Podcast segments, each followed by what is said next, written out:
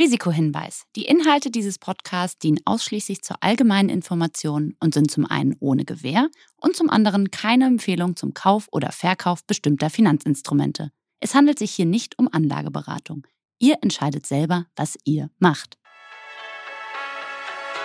Dieser Podcast wird euch präsentiert von der Commerzbank. Moin Moin und herzlich willkommen zu einer neuen Folge von Money Money. Heute mit Ex-Bundesligaspieler und Nationalspieler Hans Sapai, der mittlerweile als Social Media Star unterwegs ist und seine eigenen Firmen betreut.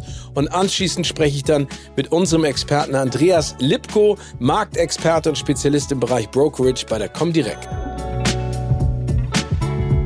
Ähm, die Gesellschaft denkt, dass jeder Fußballer so reich ist, dass er nicht mehr arbeiten muss. Und das stimmt ja nicht.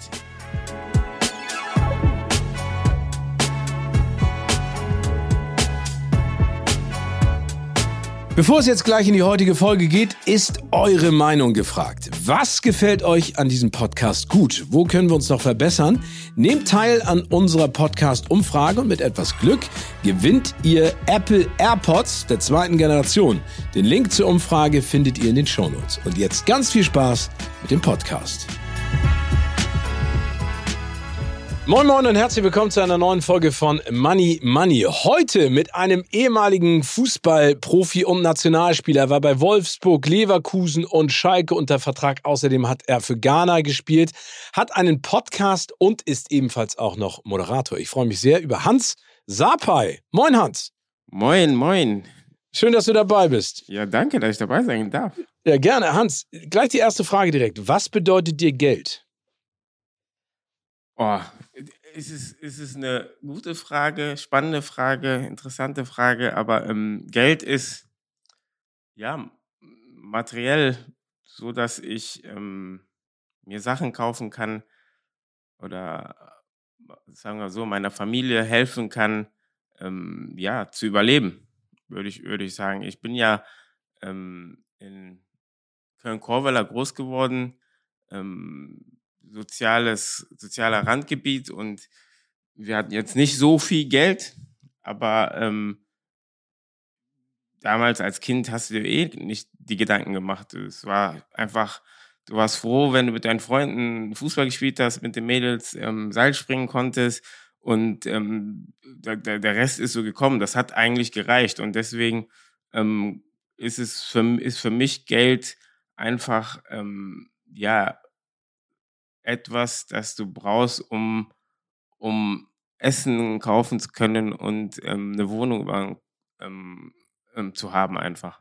Aber ich finde es ganz spannend, dass du gerade sagst, weil Geld äh, ist ja wirklich etwas, was mit dem Alter zu tun hat. Ne? Also äh, wie, was bedeutet Geld? Als Kind hat man da überhaupt gar keine Assoziation zu und je älter man wird, desto wichtiger wird es auch manchmal. Gibt es für dich einen Punkt, wo du sagst, ab dem man reich ist? Oder ab wann ist man reich? Boah, da, ich glaube, das so verallgemeinern kann man das, glaube ich, nicht, ähm, wann man reich ist. Das ist ähm, für jeden, jeder muss das, glaube ich, mit sich selber ausmachen. Ähm, ähm, reich, reich, wenn du alles das kaufen kannst, was du vielleicht möchtest oder was du, was du dir zum Leben brauchst. So, es ist Manche, manche sind ja reich, fühlen sich reich, wenn sie, wie ich gesagt habe, einfach das Nötigste haben. Einige ähm, haben Kohle ohne Ende auf dem Konto und fühlen sich immer noch nicht reich und wollen noch mehr haben.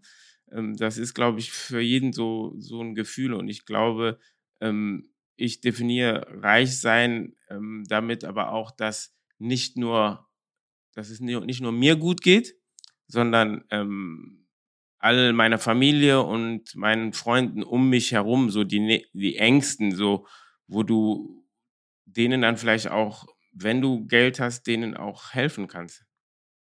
Das ist schöner Reichtum, das stimmt, absolut.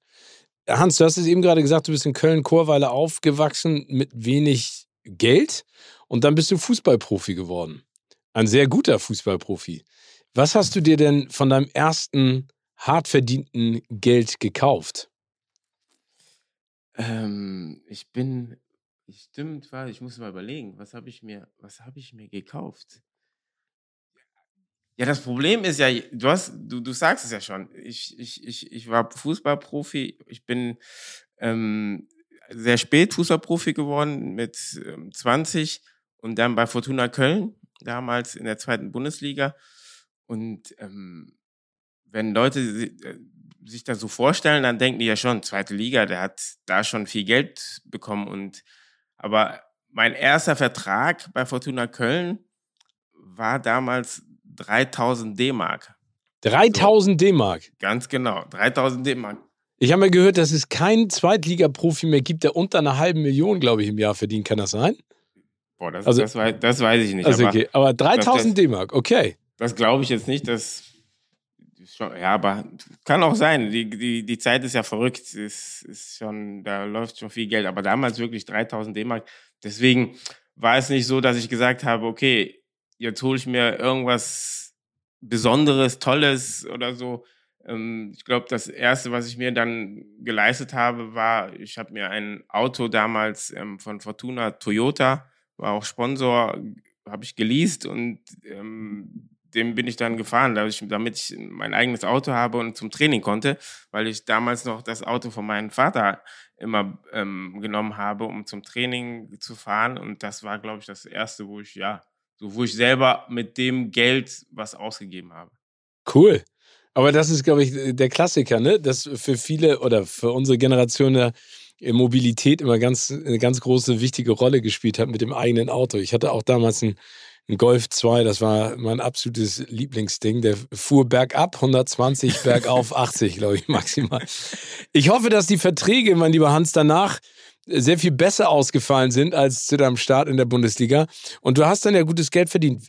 Was hast du, also ich glaube, die große Problematik ist ja auch heutzutage, worüber man ja häufig spricht, ist, äh, viele Fußballprofis ähm, sind sehr jung, wenn sie an viel Geld rankommen. Du hast jetzt relativ spät angefangen, sage ich jetzt mal. Mhm. Wie hast du denn dein Vermögen verteilt, das du verdient hast und auch jetzt noch hast? Und hast du das selber gemacht oder hast du da Hilfe? Ähm, ja, das ist auch eine gute Frage, wie du schon sagst. Ähm, wenn du jung bist oder Fußballprofi wirst, ähm, sind ja dann auf einmal sehr viele Leute um dich herum, die du gar nicht so gut kennst, aber jeder dir irgendwie helfen kann im Bereich, ähm, dir helfen kann, wie du mit deinem Geld umzugehen hast. Und ähm, in, auf der Welt, jetzt sage ich mal hier in Deutschland oder generell in der Welt, ähm, gehen wir ja in die Schule und machen und tun, aber wir lernen es ja nicht, wie wir mit Geld umgehen. Das, das, das, das lernst du auf die harte Weise, indem du Geld verlierst und dann musst du damit irgendwie klarkommen. Und so war es bei mir am Anfang, dass ähm, am Anfang ein paar Leute drum äh, um mich herum waren, die einfach gesagt haben, okay, ähm, ja, du musst ähm, in Bauspar Bausparvertrag investieren, da was investieren. Und dann habe ich das damals auch gemacht, aber ich hatte auch nicht so viel Geld, deswegen konnte ich nicht so viel investieren. Das, deswegen hatte ich das Glück. Und dann habe ich ähm, in meiner Zeit, dann bin ich nach Duisburg gewechselt und dann nach Duisburg noch Zweitliga und dann nach Wolfsburg Erstliga und da habe ich so dann so angefangen, richtig gutes Geld zu verdienen. Habe ich meinen einen Freund wieder getroffen, mit dem ich aufgewachsen bin in Chorweiler, der paar Jahre älter ist der sich ähm, im Bereich ähm, Vermögensausstellung da die Ausbildung gemacht hat und da wirklich da gearbeitet hat. Und so bin ich mit ihm, haben uns getroffen und haben eigentlich so meinen Weg dann so geplant und der hat mir geholfen, ähm, Sachen zu investieren, ob das jetzt, ähm, da haben wir angefangen, Fonds zu holen, ähm, Investmentfonds, Immobilienfonds und ähm, da hatte ich einfach das Glück, dass ich jemanden da hatte, der ähm, mir da geholfen hat. Dann haben wir angefangen, ähm, Immobilien zu kaufen. Und mit dem bin ich, seitdem ich eigentlich so, ja, 25 bin, heute noch, machen wir alles zusammen, hilft er mir im Bereich äh, meines Geldes. Und da bin ich auch gut mitgefahren und ich bin auch glücklich mit ihm. Das klingt sehr gut. Und am Ende ist es ja auch wichtig, dass man eine Person hat. Du hast eben von dem Dunstkreis gesprochen, der auf einmal dann, wenn man bekannt ist oder Geld verdient, um einen aufploppt, dass man jemanden braucht, bei dem man weiß, okay, den kenne ich schon lange. Der hat jetzt nicht nur Bock an meine Kohle kurzfristig zu kommen, sondern das stützt mich auch. Das ist eben gerade angesprochen. Ihr investiert also in unterschiedliche Fonds, aber auch in, in Immobilien. Wie sehr bist du denn selber dahinter? Bist du froh, dass er dir das sozusagen aus der Hand nimmt oder bist du auch jemand, der dann sagt, nee, ey, zeigen wir mal ganz kurz den Immobilienfonds oder den Aktienfonds. Und vor allen Dingen bei den Immobilien ist es ja auch, glaube ich, wichtig, dass man da persönlich eine Beziehung zu hat. Also kaufst du etwas, was dir gefällt, wo du weißt, du kannst es gut vermieten? Oder ist das etwas, was du an Freunde weitergegeben hast oder an die Familie? Ähm, ja, das, das, das, das, das hat sich entwickelt eigentlich. Äh, als ich, als ich jünger war, habe ich mich da null mit beschäftigt. Habe ich, hab ich gesagt, okay, ähm, habe ich ihm vertraut, habe gesagt, ey, mach mal, mach mal die. Und er hat mir das, er hat mir das aber schon erklärt, was wir da tun. Ähm, und ich habe ähm, es so gut wie möglich verstanden, dass, dass, dass, dass, das, ähm, dass das gut ist. Das ist sehr diplomatisch ausgedrückt, mein Lieber. So, ja, man muss das ja echt so sagen. So, wenn du, wie ich auch schon gesagt habe, wenn du ähm, damals dich null mit ähm, Geld so beschäftigt hast, null mit Immobilien, null mit ähm, Fonds, und dann hast du vielleicht auch jetzt da mehr Geld und musst das investieren und bist aber wirklich in dem Moment auch so in den Fokus, ey, meine Spiele, Training und so Einbahnstraße, dann ist es schon gut, wenn du jemand hast, den du dann auch weit vertrauen kannst. Und der hat das ähm, mir echt versucht ähm, oder hat es mir erklärt, was wir da tun, wieso wir das tun und dass es auch ähm, was Langfristiges ist, nichts Kurzfristiges.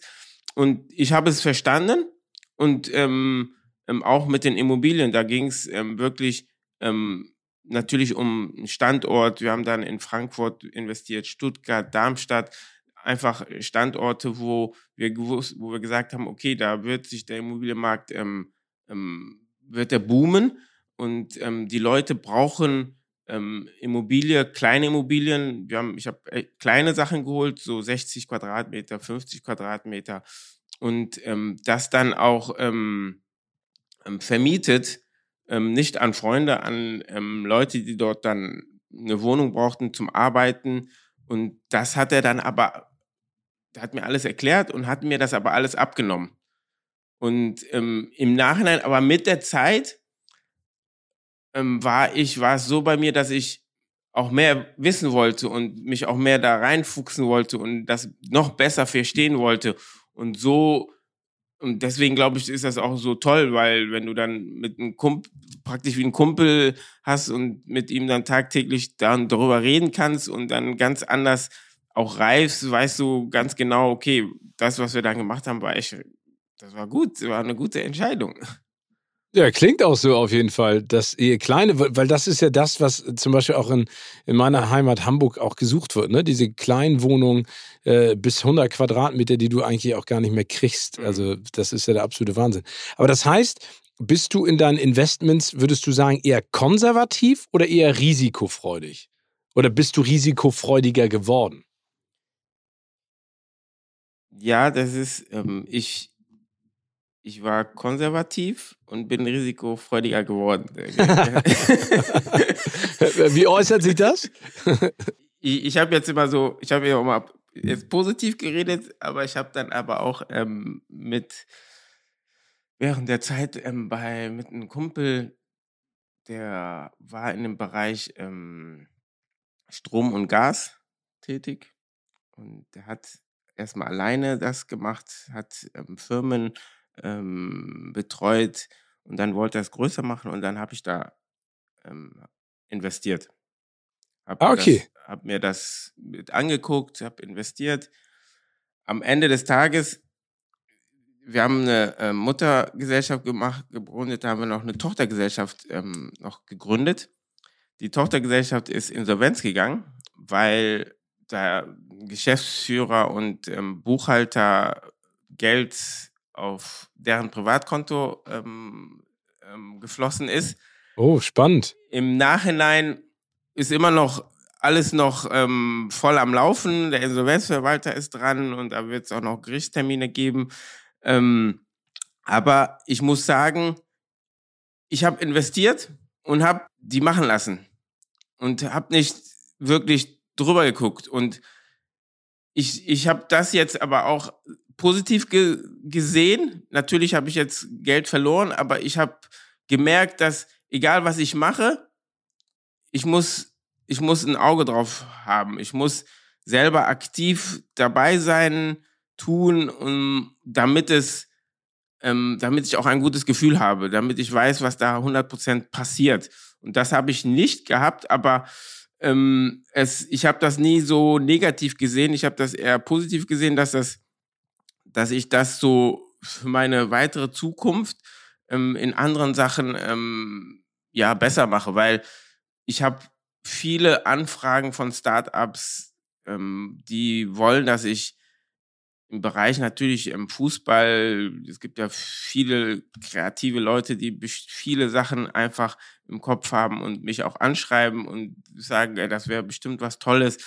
Und ich habe vieles, wo, was ich toll fand, nicht gemacht, weil ich nicht den Leuten einfach nur Geld geben wollte und dann abwarte, was dann passiert.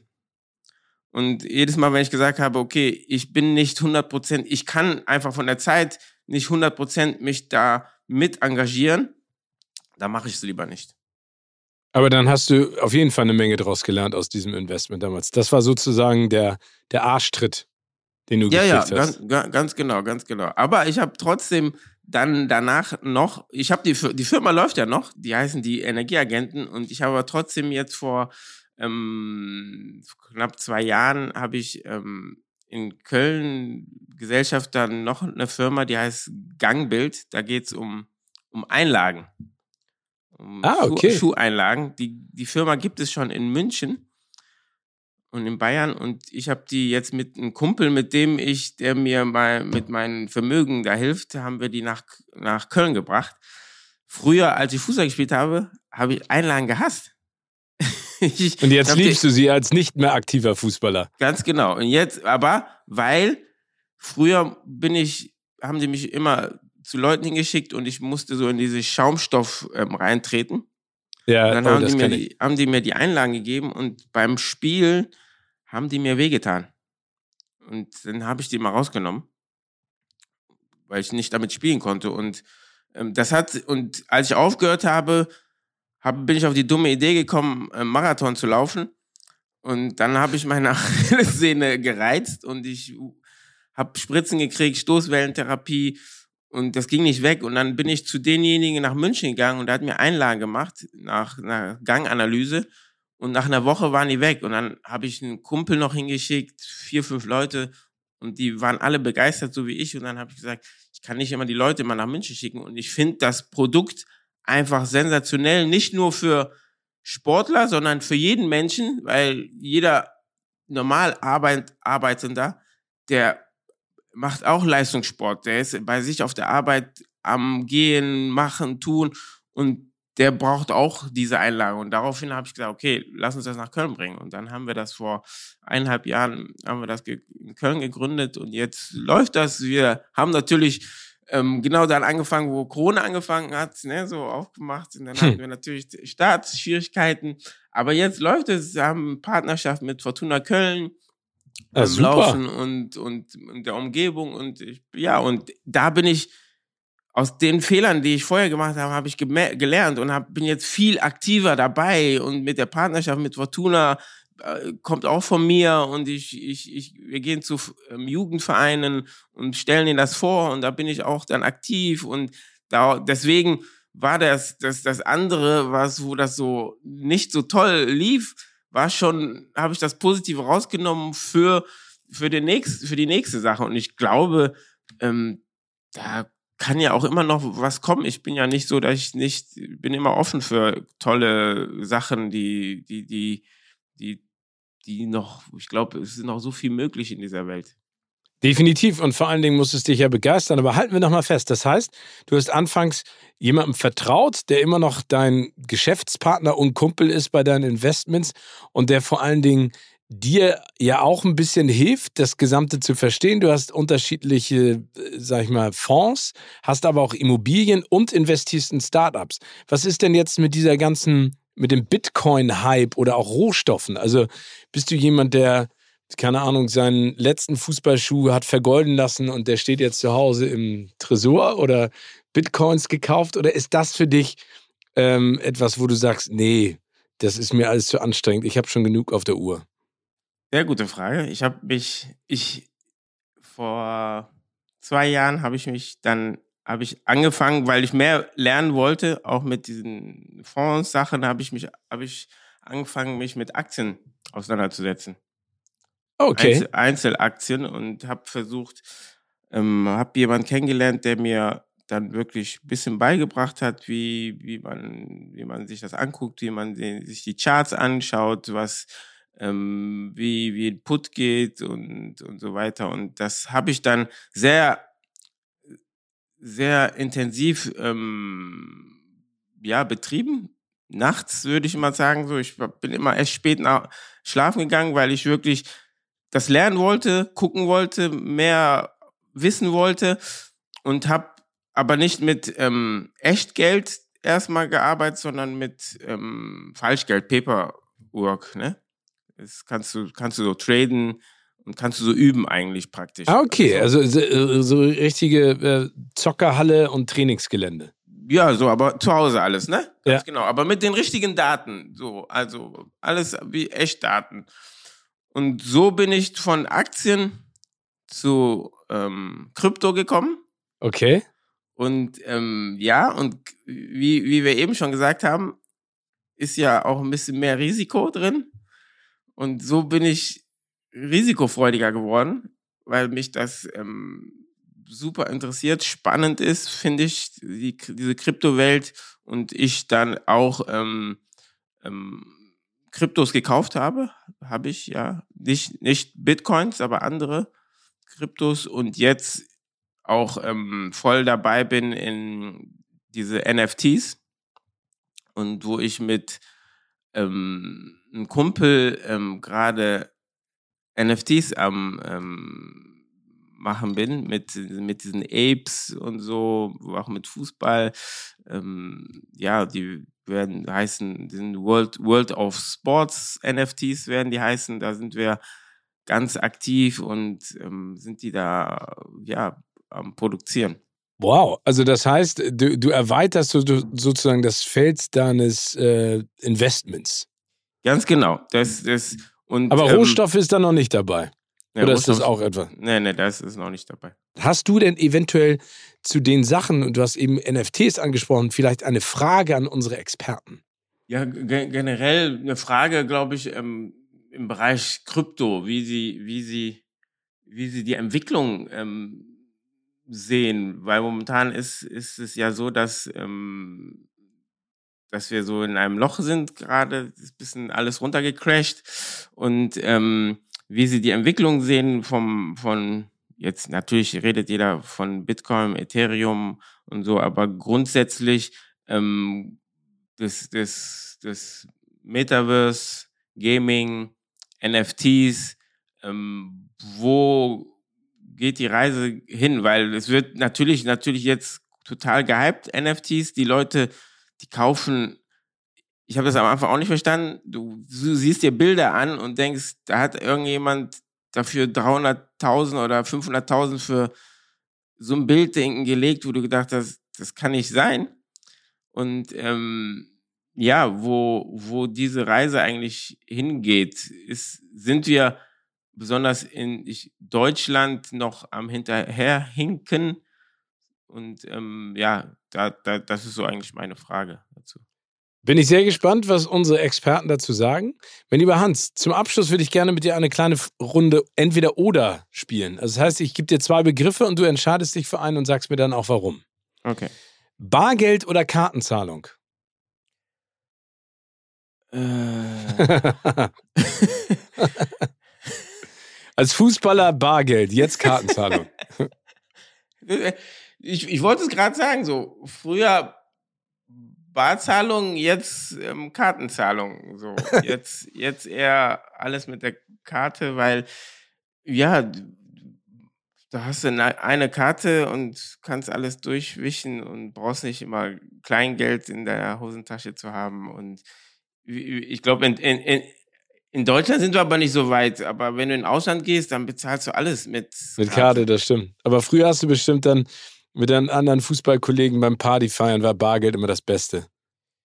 Das hast du immer ja, schön hier. Da, da haben wir nur, nur, nur in Las Vegas.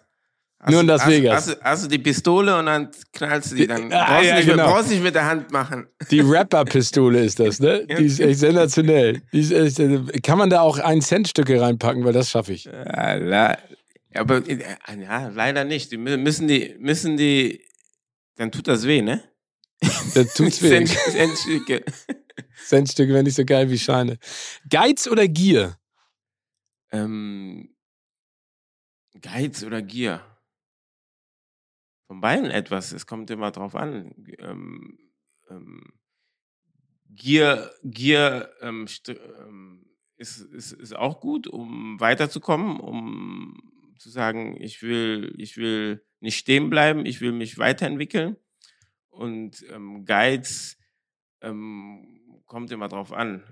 Eigentlich kein Geiz, aber manchmal bist du mit Leuten zusammen, wo du dann geizig sein solltest, wo du denen das nicht gönnen solltest, irgendwas zu geben, weil die, die selber eigentlich nur vielleicht mit dir zusammen sind, weil die sich irgendwas erhoffen, so. Und dann sollst du dein, ja. Dann sollte man geizig sein. Ganz genau. Ah, nicht schlecht. Bankräuber oder Kunstfälscher? Bankräuber, weil es, ist cooler. Ich, ich, nee, ich kann nicht malen ja, aber manchmal ist, es, manchmal ist es so einfach. manchmal ist es so einfach. Ähm, Lottogewinn oder Sofortrente? Lottogewinn. Lotto. Ja, und in welcher Höhe? Dann schon zwei, zweistellig Millionenbereich, oder? Lotto gewinnen, ja, wir, nee, es reicht. Es, es, es reichen neun Millionen. ja, stimmt, hast du recht. Ähm, und letzte Frage, also bezogen jetzt auf den Vereinswechsel, wird ja viel diskutiert. Millionenvertrag oder Herzensangelegenheit? Ja, ich weiß, worauf du hinaus möchtest. Aber. Ähm, Der, soll ich dir ganz ehrlich was sagen? Ich ja. kann ich kann jeden Fußballer, jede Fußballerin, jeden Sportler verstehen, wenn man es auch aus monetären Gründen macht. Deswegen, es ist, ich glaube, ähm, von außen betrachtet ist es immer, ist es einfach zu sagen, ähm, ähm, ich bleibe bei meinem Herzenverein. Ist es auch schön als Spieler auch, aber am Ende des Tages muss, muss der Spieler ja auch gucken, habe ich genug Geld für meine Zukunft? Und ähm, ich spiele vielleicht nur noch zwei Jahre und jetzt kriege ich noch mal meinen letzten Vertrag, der so gut ist, nehme ich den mit und da muss, glaube ich, jeder ähm, das für sich selber entscheiden und das Problem an der Sache ist, dass ähm, die Gesellschaft denkt, dass jeder Fußballer so reich ist, dass er nicht mehr arbeiten muss. Und das stimmt ja nicht. Es gibt eine gewisse Masse und die nicht viel ist, die wirklich Kohle hat ohne Ende, wo die sagen, ey, nach der Karriere muss ich nichts mehr machen. Aber sonst, wenn du irgendwann mal so, so viel Geld monatlich ausgegeben hast und dann hörst du auf, dann fällt es dir nicht so einfach zu sagen, so, ja, jetzt gebe ich nur noch 2000 im Monat aus. Und dann geht das, wird das Geld natürlich schnell weniger, wenn du nicht ähm, gut gewirtschaftet hast und wenn du dann Leute kennengelernt hast, die dein Geld dann auch noch ausgegeben haben und ähm, viele rechnen ja damit, oh, guck mal, der hat in dem Vertrag hat er 20 Millionen gekriegt und in dem Vertrag hat er 20, der müsste jetzt 40 Millionen haben, aber rechne nicht damit, was vielleicht viele Fehler der gemacht hat und wie viel Geld alles weg ist und merken dann nach fünf Jahren, zehn Jahren, der ist pleite. Und deswegen kann ich denjenigen verstehen, der sagt so, ja, ich, ich, mein letzter Vertrag, ich nehme das mit, ich, ich brauche das Geld, aber wenn du genug Geld hast, dann natürlich auch Herzensverein, weil so viel Geld wie du hast, dieses, das, dieses Herz, diese Begeisterung, die dir die Fans, die Leute geben, das wird für immer halten, ne? Das Geld wird nicht für immer halten. Das, die, die, die, die, die, die, die Freude, die, dieses, dieses, dieses, diesen Status, den du hast, der wird immer da sein. Dieser Name, egal, nicht nur für dich, aber auch für deine Kinder wird dieser Status immer da bleiben. Wenn die sagen, ey, das ist, ich will jetzt keinen Namen sagen, das ist der und der. Und dann, ja, und die werden dich dann für immer lieben. Und das muss dir am Ende klar sein, dass ähm, Geld dir das nicht bringt, diesen Status. Ja, es nicht kaufen kann. Und, und, und, ich glaube auch, wenn du ähm, diesen Status nimmst, kannst du im Nachhinein auch noch viel, viel Geld verdienen. Mit, das mit, stimmt. wenn du mit, in deinem Herzen mit dem, was du da, bleibst, ja. ganz genau. Weil du kannst, weil danach ist ja nicht zu Ende dein Leben, ne? Du kannst immer noch was weitermachen. Immer noch weitermachen. Da kannst du immer noch viel, viel Geld weiter verdienen. Deswegen, ähm, ja. Keine einfache Entscheidung. Also muss jeder für sich selber entscheiden, aber du hast es eben ja schon gesagt. Absolut. Es ist, es ist hart.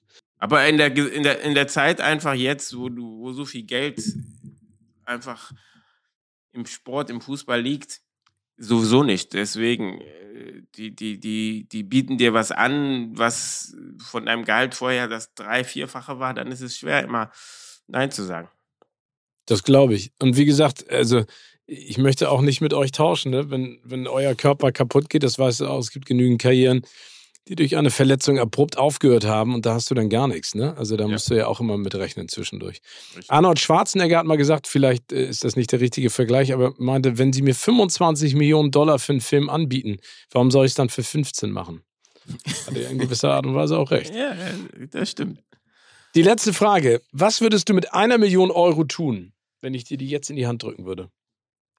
Ähm, wenn du mir in jetzt... Centstücken. wenn du mir, würde ich die mit der Schubkarre abholen erstmal. Nee, äh, wenn du mir eine Million geben würdest, ähm, würde ich ähm, wahrscheinlich so 800.000 in, in Krypto investieren. In, wow. in, Co in Coins, in NFTs würde ich ganz stark reingehen, weil ich einfach glaube, dass das so schon die Zukunft ist, weil ich auch ähm, das gut finde, dass man nicht mehr so abhängig von den Banken ist. Und, und ich glaube, wenn man dann richtig investiert, weil man muss auch Geduld haben, es ist nicht so im Bereich Krypto, man investiert und ähm, nächsten Monat schießt das, das hoch und ist das zehnfacher wert. Wenn man aber Geduld hat und in die richtigen Coins, in die richtigen NFTs, Projekte da ähm, hinterher ist, man muss sich da eben einlesen, dann glaube ich schon, dass man ähm, da wirklich Spaß haben kann. Und 200.000 ähm, würde ich. Würdest du verprassen? Nee, würde ich erstmal ähm, auf Seite legen. Vielleicht muss ich ja nachkaufen. sehr gut. Mein lieber Hans, das hat sehr viel Spaß gemacht. Vielen Dank für deine ehrlichen, klaren Antworten und für die Ideen, die dahinter stecken. Und ich äh, wünsche dir alles Gute für die Zukunft und bleib gesund vor allen Dingen. Ich danke dir. Bleib du auch gesund. Hat mir auch sehr viel Spaß gemacht.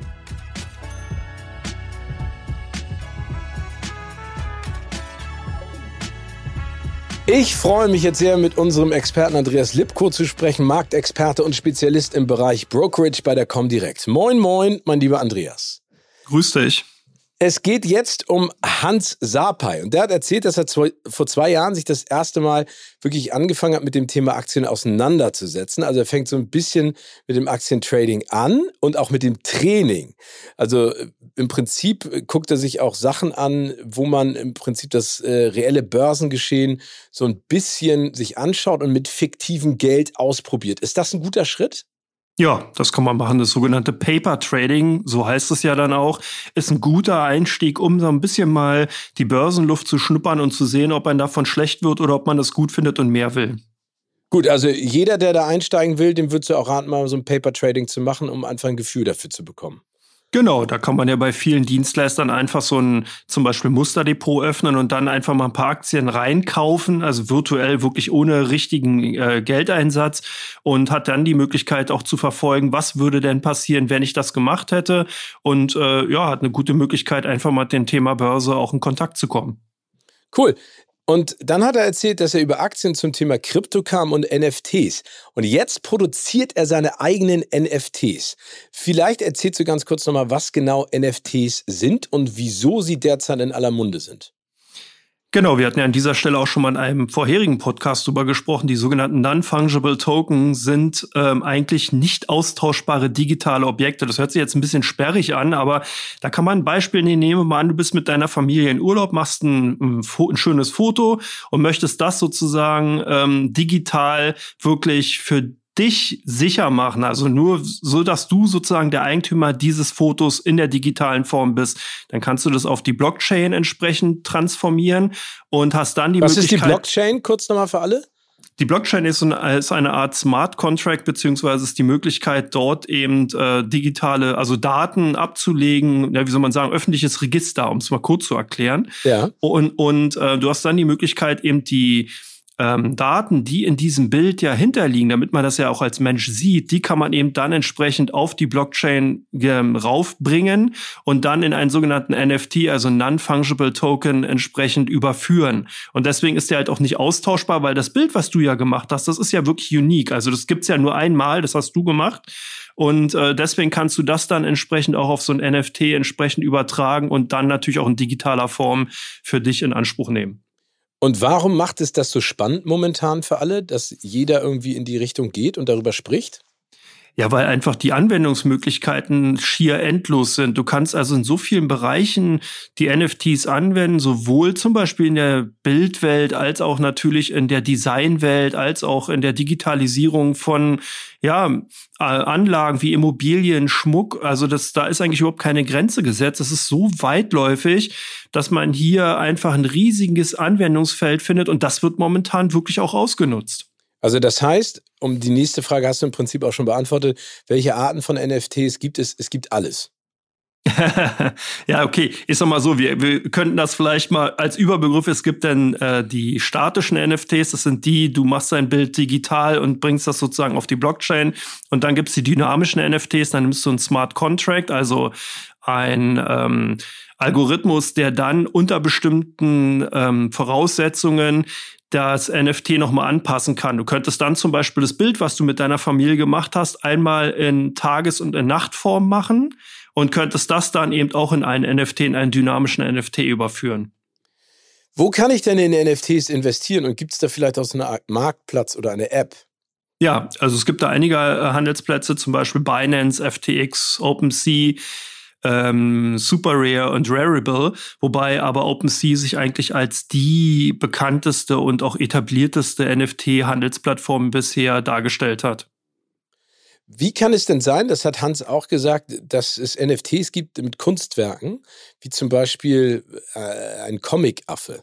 Wie kann es dann, dass solche Werte solche Werke einen Wert von bis zu 300.000 Dollar haben. Ich glaube sogar Millionen Werte sind da ja mittlerweile auch äh, kursiert und ähm, in den Medien gewesen. Wie, wie kommt das? Also weil das unique ist, also weil es ein Einzelstück ist, also aber trotzdem verstehe ich sozusagen die, die, äh, diesen Wert nicht. Also im Endeffekt runtergebrochen ist es immer Angebot und Nachfrage. Also wenn wir, wenn du jetzt ein NFT, wir nehmen wieder das Bild, was du mit deiner Familie gemacht hast, du würdest das verkaufen, deine Fans wollen unbedingt dieses Bild haben und sind bereit dafür 100 Millionen zu zahlen, dann ist das so. Dann ist dieses Bild 100 Millionen wert, wenn du das also Geld Angebot und Nachfrage. Ja, ganz normal, das ist halt so. Äh, wenn aber jemand äh, sozusagen nicht bereit ist, dafür 100 Millionen zu zahlen, sondern halt nur 10 Euro oder 20, dann ist halt entsprechend dieser NFT auch nur so wenig wert. Und äh, das ist ja auch momentan diese ganze Situation. Das heißt, wir haben hier natürlich ganz klar den Fokus auf diesen Sondersituationen, also auf den Cyberpunks, auf den Affen und so weiter, die alle so sehr stark und hoch gehandelt werden. Es gibt aber mittlerweile über 4 Millionen NFTs und davon ist die Mehrzahl wirklich eher im Bereich unter 15 Dollar. Was ist denn das Risiko jetzt bei NFT-Investments? Also, weil der, ist der Markt volatil? Kann man da etwas voraussehen, vorausschauend auch NFTs kaufen? Oder ist das im Prinzip so unberechenbar, dass das am Ende Glück ist?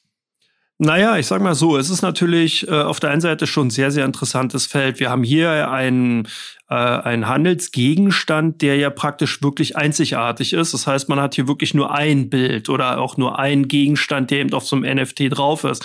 Das Problem ist aber dann eben ähm, auf der horizontalen Ebene, dass man eben so viele Güter davon hat. Das heißt, du hast eben unendlich oder Millionen von Bildern, Millionen von anderen Dingen, die eben auf so einem NFT drauf sind. Das heißt, hier ist natürlich schon ganz klar, dass äh, die Auswahl, warum ich in einen bestimmten NFT äh, investiere oder nicht, hängt dann eben wirklich schon daran, wer hat diesen NFT gemacht, der Bekanntheitsgrad natürlich von demjenigen, von dem Creator von diesen NFT und äh, ob der, die vorherigen auch schon mal so erfolgreich waren. Also man merkt schon, das Ganze kommt nicht von ungefähr, sondern hier sind auch wirklich die erfolgreichen NFTs, die auch nachhaltig wirklich viel Geld äh, entsprechend bei dem Handel bringen.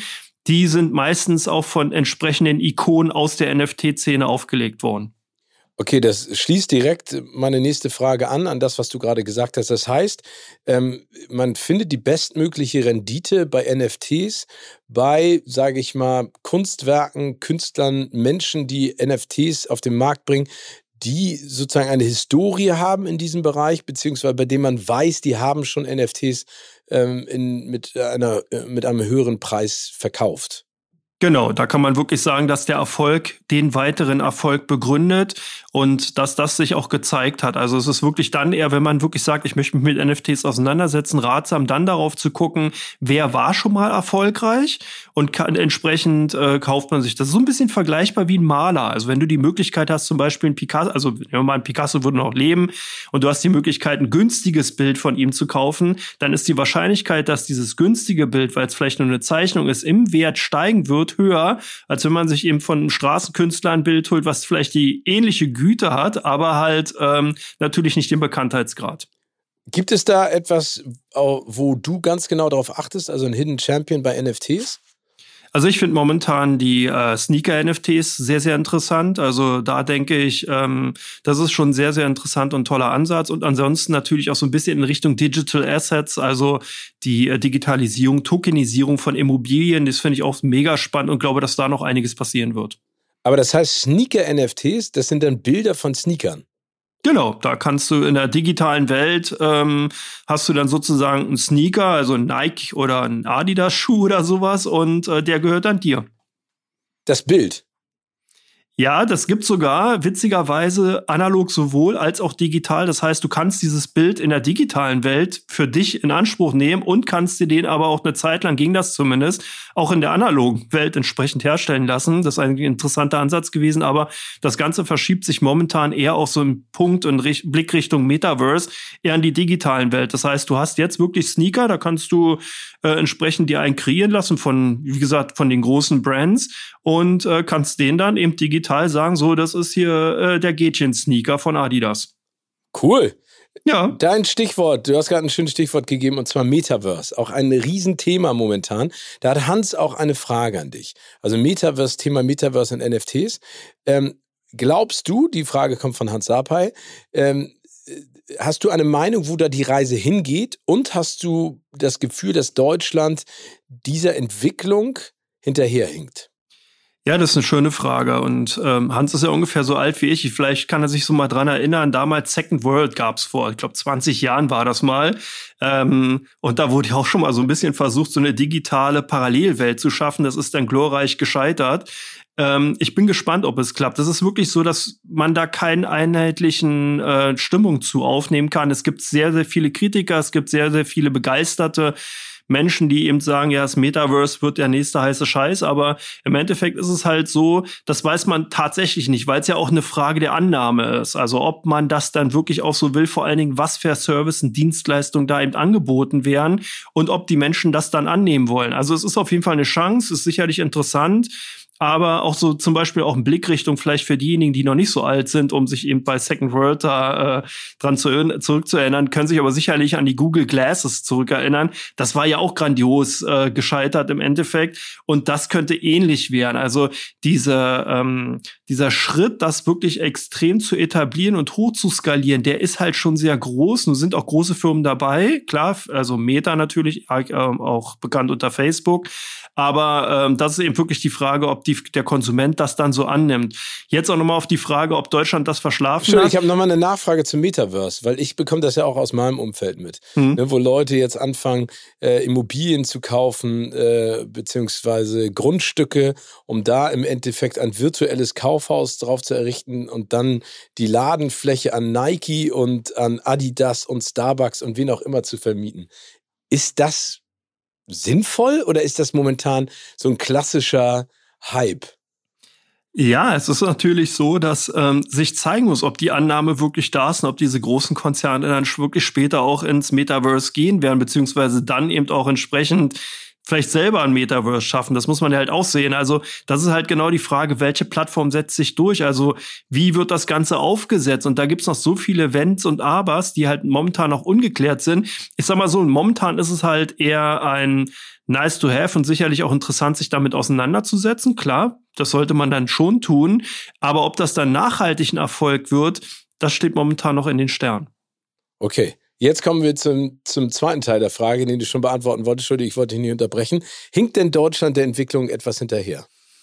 Ähm, dazu kann man sagen, dass gerade in den letzten Jahren sich ja gezeigt hat, dass dieser ganze Technologis Technologisierungsdruck und Digitalisierungsdrang ja international losgetreten ist. Das heißt, es ist überhaupt keine nationale Frage mehr von irgendeinem Staat oder irgendeinem Land, sondern das ist halt im Endeffekt eine Bewegung, die sich eben durch die großen Konzerne entsprechend bewegt und über die Länder hinweg fegt, so kann man sagen. Das heißt, dass natürlich dann Deutschland an sich äh, das nicht verpennen kann, sondern die müssen dann halt sehen, wie sie damit umgehen. Also das ist im Endeffekt genau der Punkt. Verpennt haben sie es im Endeffekt nicht, das sehe ich so nicht, weil eben die Frage ist, ob es überhaupt ein Thema ist, womit man sich beschäftigen sollte oder kann. Aber es ist auf jeden Fall ein Thema, was, wenn es dann eben tatsächlich sich durchschlägt, äh, sicherlich nachhaltig Veränderungen herbeiführen wird. Und dann gibt es aber auch die Möglichkeit, dass auch deutsche Unternehmen natürlich da entsprechend äh, davon profitieren können. Also von daher Antwort, sie haben es nicht verpennt. Sehr gut. Das freut bestimmt viele Menschen, das zu hören. Gut, wir sind gespannt, was auf diesem Gebiet alles noch passiert mit NFTs und äh, mit dem Metaverse. Herzlichen Dank mal wieder, Andreas, für deine Expertise. Bleib gesund und munter und bis zum nächsten Mal. Vielen Dank, wünsche ich dir auch. Dieser Podcast wird produziert von Podstars bei OMR.